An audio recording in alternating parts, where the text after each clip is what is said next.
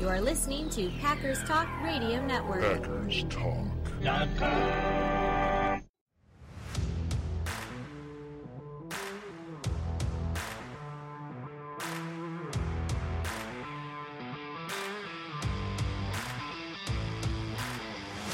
You're listening to No Huddle Radio on the Packers Talk Radio Network, your home for in depth and thoughtful Packers analysis. I'm joined by my good friend Gil Martin. He's a writer for the Packers Post and Cheesehead TV, and I'm your host, JJ Leahy. We're here to talk Packers because you're all here for one thing, and that's a love for Green Bay football. Gil, we're going to just sit down and have a, a nice little Packers and football chat today because there's gonna be a lot of time in the off season for a lot of uh, deep, hearty conversations where we're like really tearing through stuff that uh, happened last year. Whether we're reviewing position groups, we're gonna be going through what 2022 is gonna look like. A lot of time for that. But tonight, I just want to just kind of sit back and and talk just some Packers football. Kind of just kind of get caught up and revisit some stuff that we talked about before the season. Our dear listeners already know who won MVP. We don't know yet because uh, the unveiling is just a couple hours away. Um, who who do you think is gonna? Do you think Aaron Rodgers wins his fourth MVP? I do. I do think he does. What do you think? I also think he will. Um, I, I I would guess that Brady is going to get a decent chunk of the vote, and and I will tell you, and this is not an anti Aaron Rodgers thing. I think if I were a voter, uh, and and I said this uh, at least a month ago, if I were a voter, I'd be voting for Joe Burrow. I think just statistically all year, uh, grade wise, I think he just was the best quarterback in football this year. Wow. Um, but I, I do think it'll be Aaron. I'm very happy for him. Uh, like to see him get that fourth MVP and and uh, who's he hot on the heels of? It's Peyton Manning, isn't it? Yeah, yeah. Has anybody else won more than three MVPs? Off the top of my head, I cannot think of too many players. Uh, I mean, let me see. You know, off the top of my head, I'd have to say the answer is no and the MVP doesn't go all the way back, but uh, yeah. in league history. So but, Peyton uh, has five. Yeah, I'm, okay. Nobody has that? four. Peyton has five. Correct. Peyton has five. So Aaron is currently tied with Brady, Favre, Unitas, and Jim Brown. Nice. So company. if he, so if he wins again tonight, that's Peyton and Aaron have a combined nine, and you know, here's the interesting thing. So you got aside from Aaron, there's four other guys who have won it three times. And then Montana, Young, and Kurt Warner all won 2 mm-hmm. And and that's it for multiple MVPs. So Aaron, Aaron and Peyton, that's pretty good, uh, pretty good company. And you know, obviously, I, I think we can agree that Aaron probably still has the juice left that he could be capable of turning in a fifth season and catching up to Peyton. That'd be pretty cool. That would be. That would be. I mean, Jim Brown won three. I thought he might have had a shot at at more, depending on how and when this was done. But yeah. Uh, now, what about who? who what about uh, comeback player of the year, coach of the year, executive of the year. Who who who's who's winning these awards? I mean, do you, do you think do you think Gutey has a shot at executive of the year? Mm, I think he should, but and again, our listeners should keep in mind these votes were tallied after the regular season and before the playoffs. So what happened in the playoffs does not really affect MVP or any of these awards. It, it, the votes are actually sent in before the the which, is, which is why Mike Vrabel is going to be the coach of the year. Yeah, I know, right? Uh, I mean, look, I think that uh, Gutekunst should certainly be a finalist if they had such a thing as finalist. I think the same certainly uh, should go for Matt LaFleur, but I don't think they're going to win, even though I think they're quite deserving. Um, you know, executive of the year, there's a few. I, I mean, certainly the Rams deserve some consideration even before the playoffs for the way they've gone about things. Uh, I think you're right about Vrabel probably winning coach, although not so sure that, you know, LaFleur didn't overcome more adversity in order to get his team to a better record. But again, you know, a, a, lot of the time with the coach of the year, it's it's who does something unexpected. And, you know, Matt LaFleur, what he and the Packers accomplished this year wasn't unexpected. You know who I think is going to win executive of the year is Bill Belichick. Mm, yeah, I could see that. I, I, I think he's going to win executive of the year.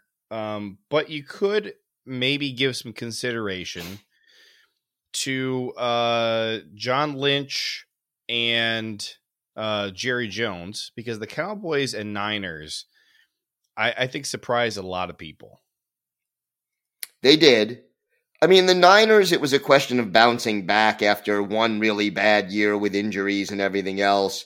I mean, you, you do remember they were in the Super Bowl just a couple of years ago, so it's not like the team was missing a lot of talent. Uh, and the Cowboys, again, you know, they had so many injuries in 2020, uh, including Dak Prescott. They were, in my mind, before the season started, the most talented team in what is a very weak NFC East. Oh, yeah. But, you know, uh, yeah, I could see as much as I hate to say it, I could see Jerry Jones getting votes, even though he would not be my first choice. Give me which which team in the entire league do you think underperformed to the worst degree this year? Wow.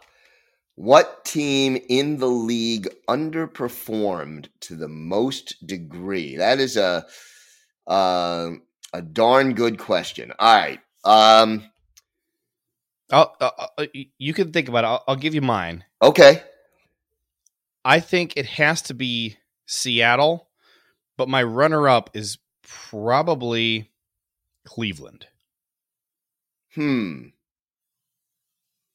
Hmm. Because I I had Seattle as a playoff team before the you know before the season started. We went through. We did a little thing where where I put the teams into tiers Right. You recall this? That I had like, I do. So I said I said the superpower tier was going to be the Packers, the Buccaneers, the Titans. I had the Browns up there, and I had the Ravens in my superpower tier. My dumpster fire tier at the opposite end included the Bengals, so that was that was a swing and a miss. Yeah, you and me and probably a lot of other people. uh, you know, oh. the rest of my dumpster fire tier doesn't look too bad. I had the Lions, the Texans, and the Jets. Uh, but I did have the Eagles in there, and they, I mean, they made the playoffs. I think it's really debatable whether you think they deserved to make the playoffs, but they made the playoffs. So I, that was also a miss, but not nearly as big of a miss as the Super Bowl appearance Bengals, which right, crazy. You know, I. See, to me, Jacksonville, Houston, the Jets, those are the, the Lions. Those are teams that are down at the bottom almost every year. So, you know, hard to say they underachieved. Oh, man.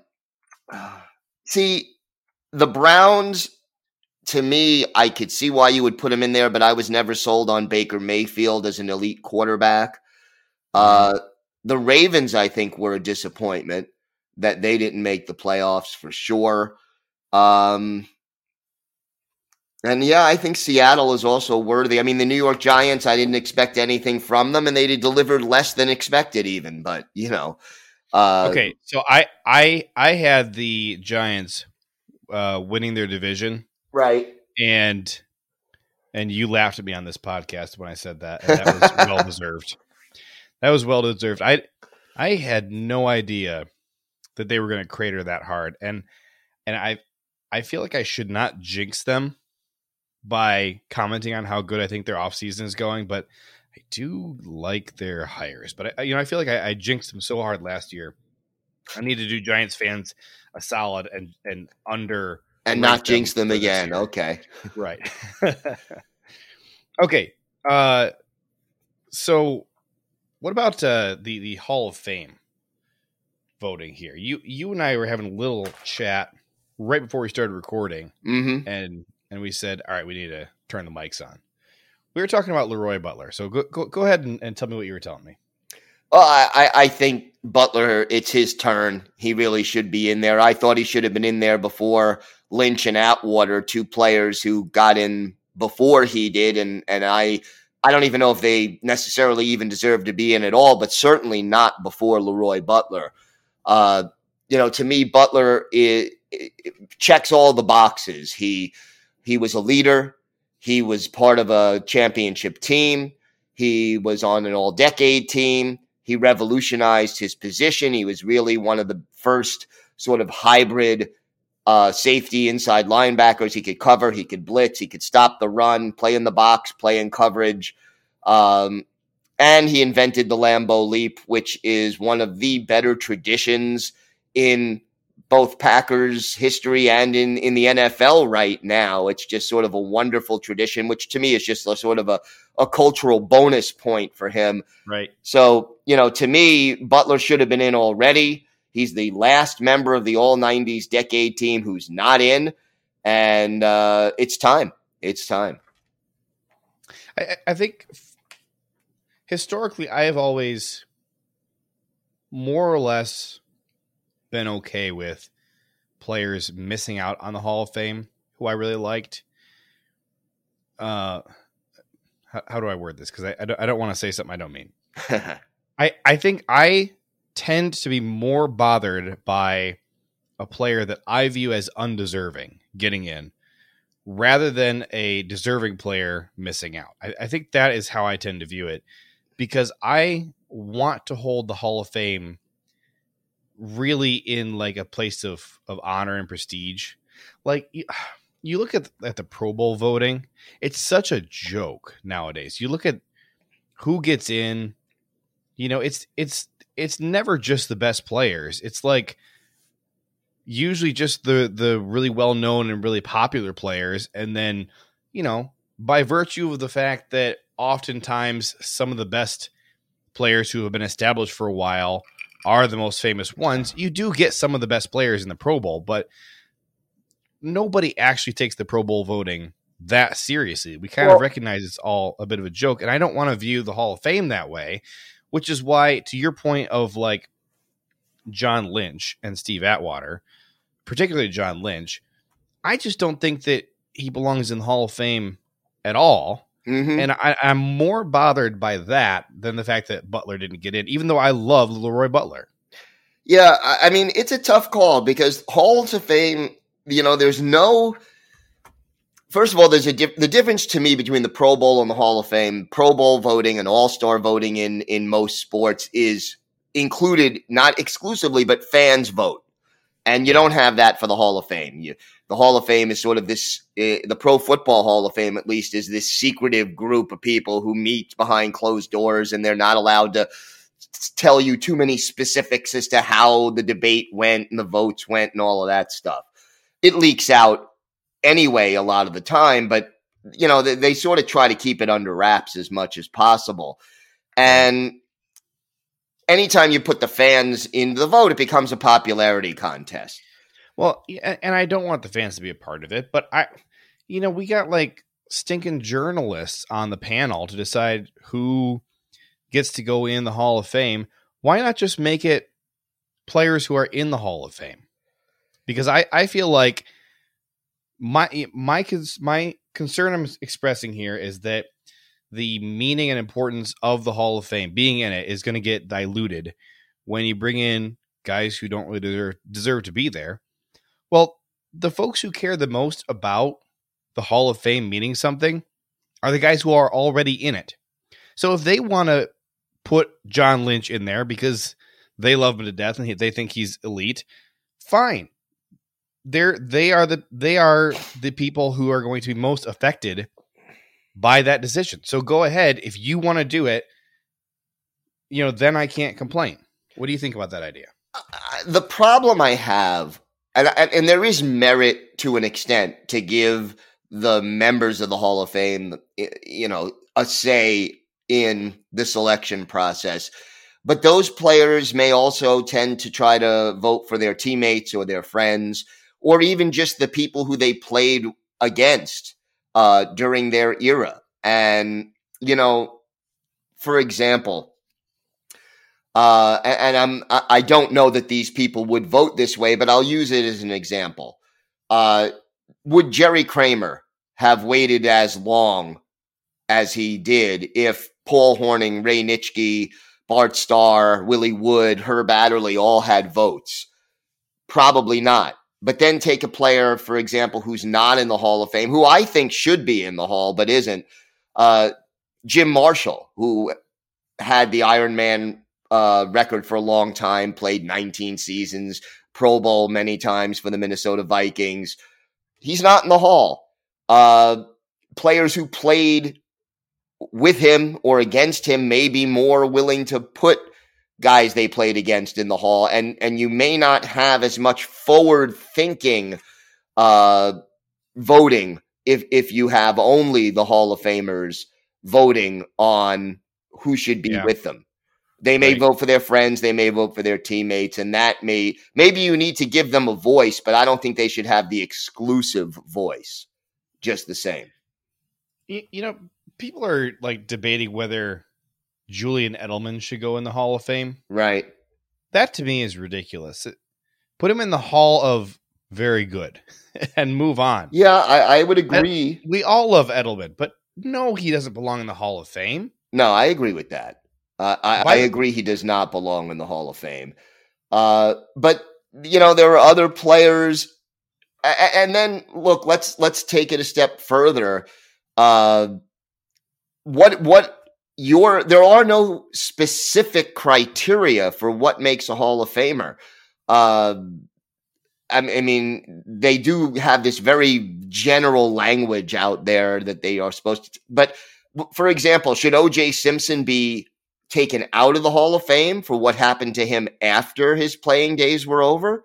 Uh, to use another sport as, as an example, should someone like Barry Bonds, who knowingly cheated uh, the game by using illegal substances, you know, if a similar thing was discovered about football players who are eligible for the Hall of Fame, should that disqualify them?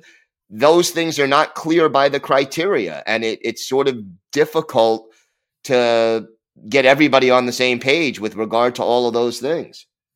You know who I feel bad for is uh, players whose last year of Hall of Fame eligibility is 2027 because Tom Brady's going in. Right.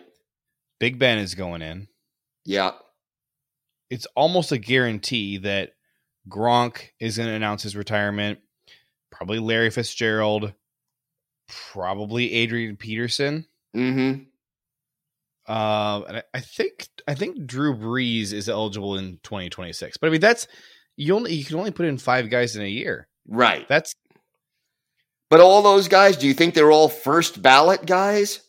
Is Gronk necessarily a first ballot guy?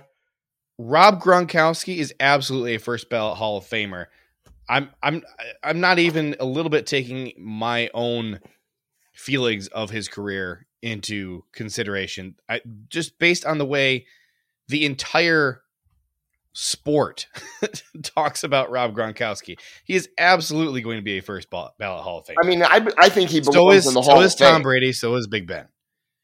Uh, and I don't know if Roethlisberger has to be a first ballot. Again, both of them to me are definitely Hall of Famers. I don't debate that at all. Played in but, three Super Bowls. He won two Super Bowls.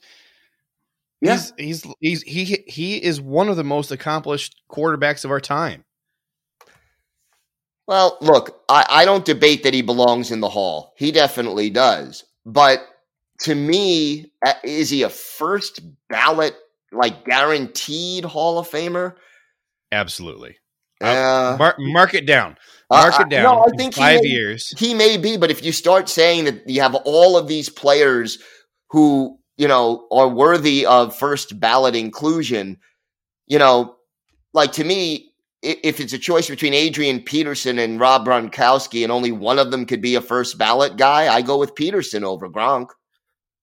No, I, I, I think they both are gonna are gonna get in. I, I think this is my point. I think you we kind of know who our five are probably. It's possible, yeah.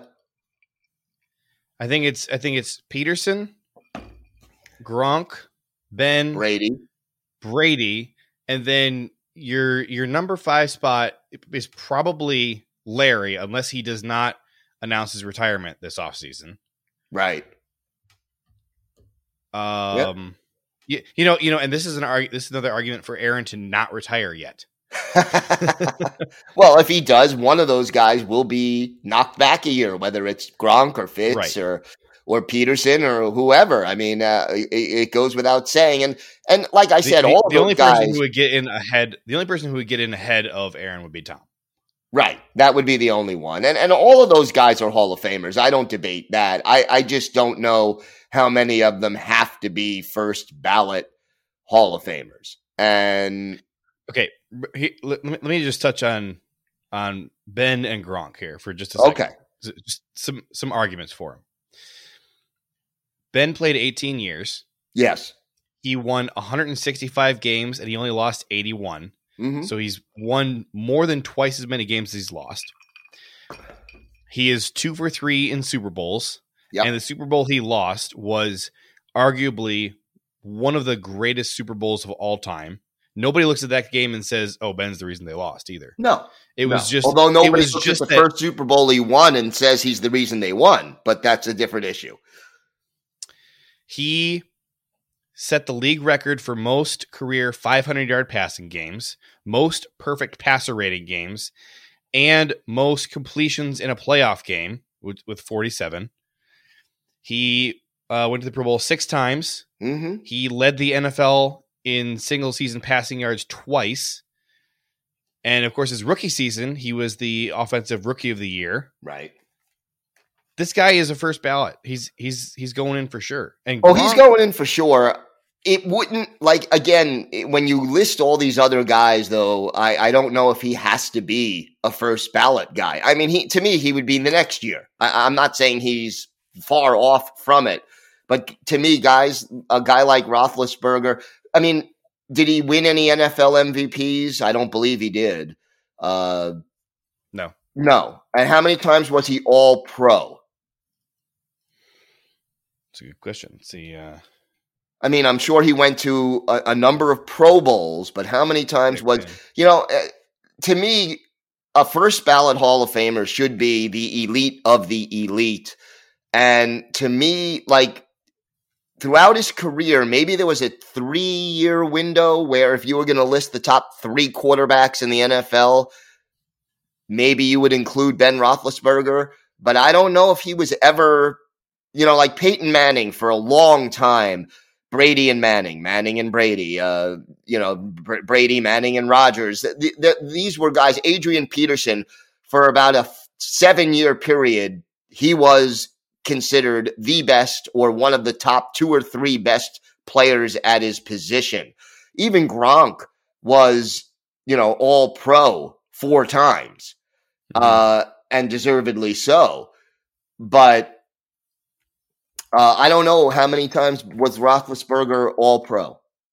Uh, he he was he never made a first team All Pro. Okay, so to me, like to me, that that's the kind of thing where if he's not a first ballot Hall of Famer, and I'm splitting hairs here, I'll admit that uh, it wouldn't offend me.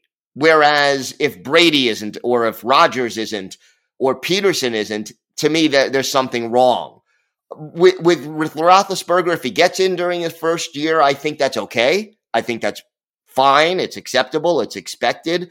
But if he doesn't, I'm not going to be like, oh my God, how dare they? How, you know, they're way out of line here because other players may deserve the honor a little bit more, at least the first year. But I couldn't see him waiting more than one year. Well, I will say Roethlisberger had more career passing yards than Dan Marino, John Elway, Joe Montana, Terry Bradshaw.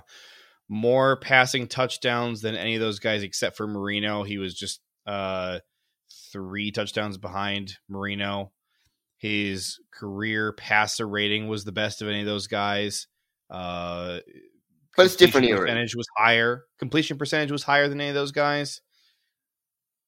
D- different eras. I mean, Terry Bradshaw probably, if he completed 55% of his passes, that would have led the league in some of the early years of his career. Um, probably. His, whereas his career, now, yeah. you know, that would be last among 32 starting NFL quarterbacks. So yeah, that's comparing apples to, you know, apples to oranges. If you go back and look at Bart Starr's career touchdown passes, I think he has like 152. I mean, Rodgers did that in five years. Yeah. It's a different era. It's it's comparing, you know, not comparing apples to apples if you do it that way. But no, I don't I don't debate Ben Roethlisberger being a Hall of Famer. I just debate whether he's a lock for his first year, especially if you have all of these guys who you talked about crowding that first year of eligibility. Okay. Yeah. All right. No, that's that's that's a valid valid argument. Did you hear that the Packers have some new coaches? I have heard that rumor. Yes. So let's talk about Rich Bisaccia. Um, yeah. So I here, you and I had the opportunity to pitch special teams coordinator candidates. You declined to pitch anybody, and I just repitched Brayden Coombs, same right. guy I pitched a year ago.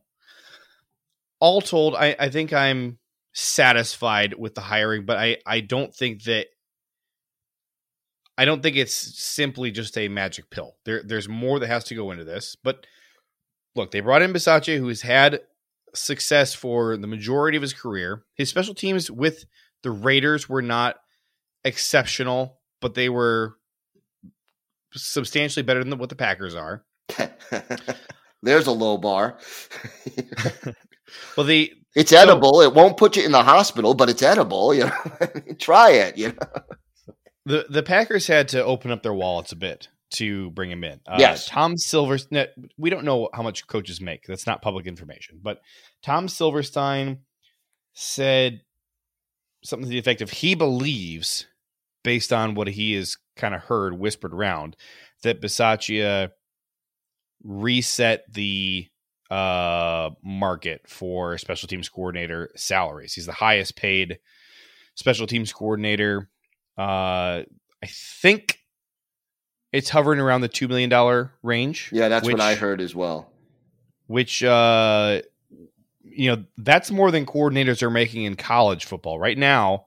You know, Ohio State just hired a new defensive coordinator and made him the highest paid uh, coordinator in college football at one point nine million dollars, and I think that was intentional. They wanted to not go all the way up to two million. Someone else will, but yeah. oh, abs- somebody will next year. Yeah, exactly. But but uh, I, I think Bisaccia is going to be more than just the special teams coordinator. I, th- I think he's going. I think we will find that he's probably going to also have an assistant head coach yep. title. I, I would be surprised. I, I will be surprised if he did not demand that. Put it that way. I would be too. Otherwise, it's sort of a lateral move for him. Although he was the interim head coach of of the Raiders, and he got them to the playoffs after all that turmoil. He is considered a player's coach. Look, to me, he, he, here's the situation: the the special teams coordinator. He is definitely competent. So, if I make the analogy of special teams being like a restaurant, you've hired a good chef. Now you got to get him some good ingredients if you don't give a good chef good ingredients, he might be able to get you something better than you or I would be able to cook. But if the food is spoiled, the food is spoiled. You got to get him something right. to work with. And that's the next step. The Packers have not emphasized special teams in a long, long time. And that has to be the next step, whether it's, you know, as Matt LaFleur alluded to after the season, oh, we play our starters less on special teams than any other team that made the playoffs. Okay. Maybe yeah. that's part of it, or maybe you have to use some roster spots on guys who just specialize in coverage teams or return specialists who have to make a few more dollars. Whatever it is, you got to get the chef some good ingredients to work with. Yeah. And, and, I think the fact that the Packers had to make such a serious investment in Bisaccia financially to get him here, I think that's going to carry some weight when he is insisting on the kinds of players that he needs them to provide him with. I agree. You don't pay a guy 2 million bucks and reset the salary for his position in the NFL and then he comes to you and says, "My long snapper sucks. Get me some new long snappers, and get me some guys who can block, Right. and get me some guys who are fast who can return." And say, "Eh, man, you know, just make it work with uh, Wordle and Chris Blair. You, you you need to do that because um, that's, That's, all we got room for, right? That's all we got room for, man. I I I will say this too. I I really I maybe this point doesn't doesn't need to be made. I I I definitely want to have a spot on the roster taken up by just a return specialist. Go back to the you know when we had Tyler Ervin, when we had Trevor Davis, and you have a guy who's just his job is just to be a return specialist. Quit Mhm. freaking out about using that extra spot on the roster for a seventh wide receiver or whatever because you know what you, you feel like it doesn't matter when you have a guy who can do it it doesn't feel important Look, and then once you don't have a guy you're boned and we've seen that for the last couple of years and i i liked what Kylin Hill was doing on kick returns um until he got hurt i liked what amari was doing on punt returns for the final two games of the season yeah, I'll give you that. Two games. but uh, you know go you and i talked a good bit about the return specialists in uh, training camp and i said on this show that what amari Rodgers was doing in training camp on returns was not good enough hmm And, And, and you, you, know were credit to him for ti- finally turning around for literally the final two games of the season but it was a disaster up until that point it was very bad up until that point, and every time he went back to receive a punt, I have to admit I held my breath. Oh, yeah. Um, Look, uh, special teams, and we've seen it, can make the difference between winning a championship and not. The 2021 Packers lost that playoff game to San Francisco, not exclusively because their special teams were horrible, but it was a big contributing factor. If their special teams were average, if they just even let's just say if the punt isn't blocked or the blocked field goal is good before the half, if either one of those two things happens, they beat the San Francisco 49ers. 1996, do the Packers win the Super Bowl without Desmond Howard? Maybe, but it certainly isn't. They aren't as dominant a team without Desmond Howard and his contributions. Four returns during the regular season for touchdowns, one in the playoff game against San Francisco, and then the only special teams player in the history of the Super Bowl to be Super Bowl MVP. Uh, you know, you can't overlook his contributions to the team's success that year. And it wasn't just the big plays. If you look at just his average per return on both kicks and punts, he was near the top, if not at the top of the league. And I'm not saying we need to be outstanding, but we can't be 32nd out of 32 teams. Get me to the middle, get me into the teens somewhere, and I'll be happy. Is it X's and O's or is it Jimmy's and Joe's? Well, on special teams, the Packers have not had either one Right. in years. So you, you need better players, and then you also need uh, a, a coach who's going to help guys solve their issues, figure out what they need to work on, teach them how to do their job better. Uh, you know, and and and you need a guy who can scheme correctly. Mm-hmm. How many games in the last few years have we talked about afterwards where the special teams were schemed against? I'm, I'm going to go back to the Eagles game in 2020. Mm-hmm. Uh, Packers won that in basically a blowout, but uh, Jalen Reagor got a he returned a punt for a touchdown in that game, yep. and um, they were able to do that because the Eagles special teams coordinator saw on tape weaknesses with the Packers where um, you could double their gunners and make the Packers adjust and start putting too many guys in the wrong spots and not have enough guys, um, you know, working on actually blocking for the returner, or, or or not blocking for the returner, trying to bring the returner down. And then all they had to do was just shift their guys around. The Packers then didn't adjust. Boom, scheme that one up.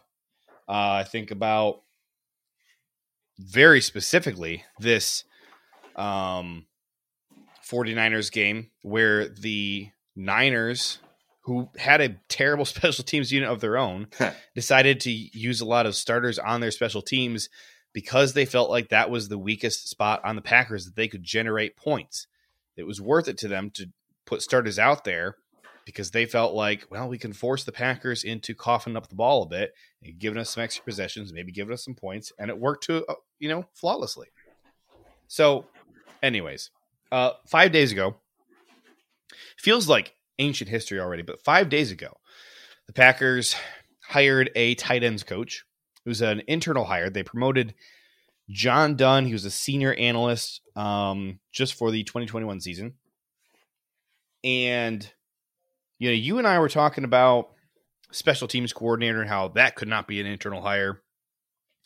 need to go out and find somebody. You can't just be promoting from within for this.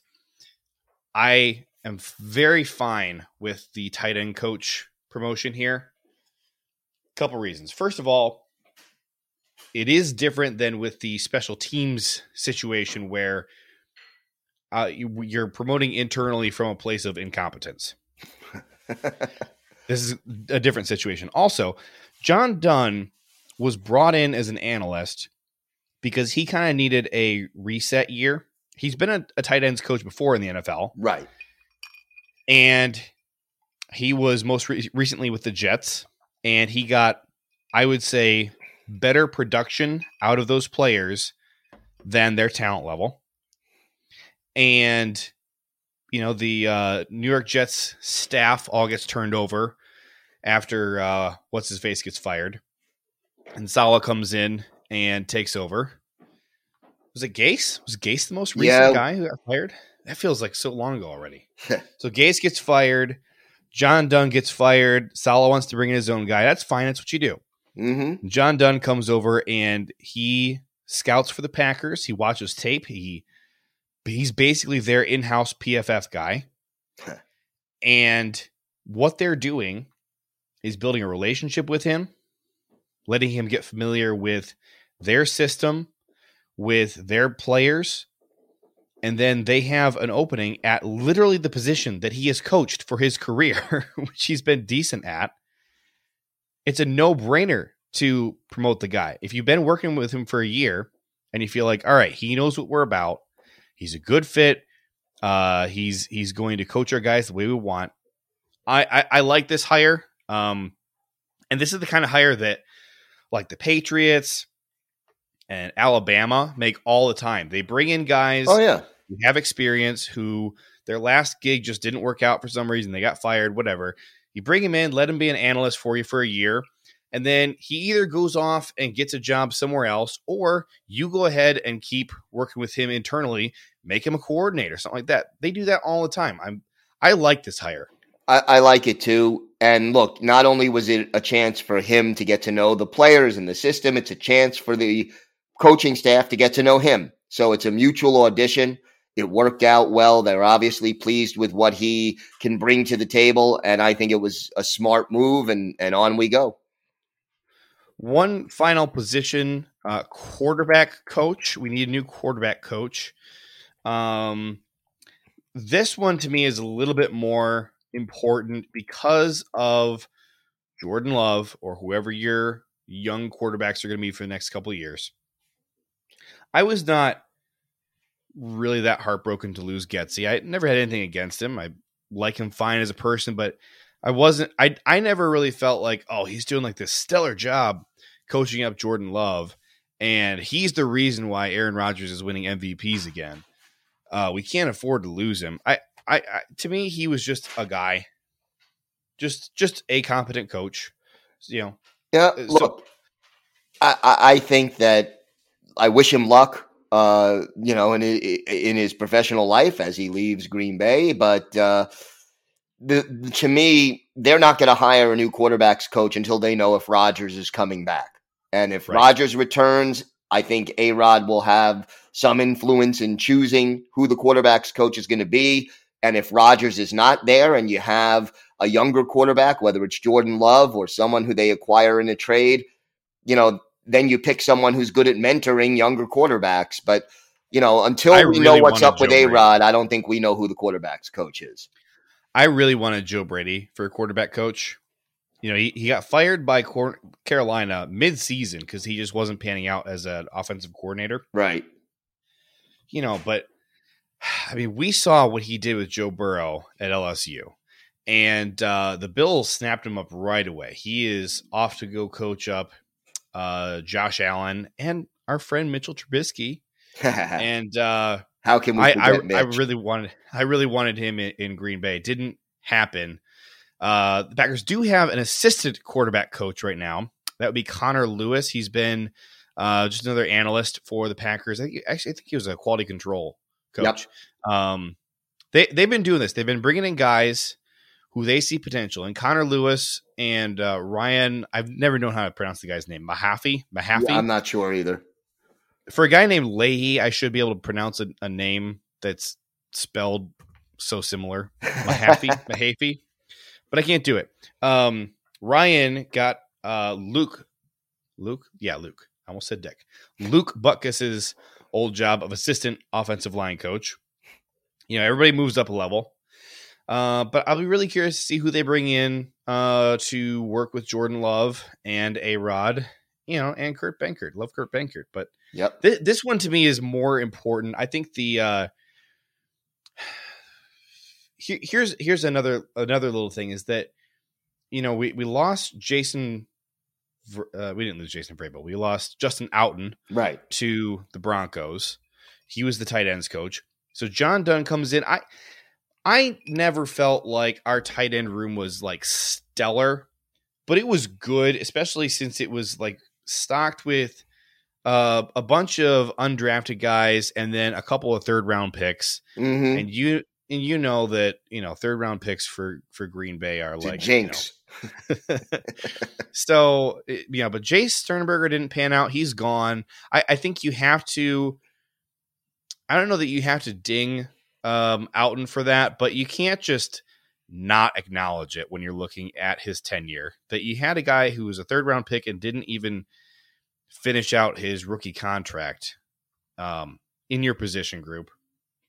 I just think there's a little bit of there's a little bit of room for improvement at the position, despite the fact that we're getting good production out of Tonyan and uh, Dafney and uh, the new guy's name we brought in this year? No, no, not him. The Davis, un- undrafted guy. Yeah, Davis. What's his first name? Tyler. Drawing a blank. Tyler Davis. Thank you.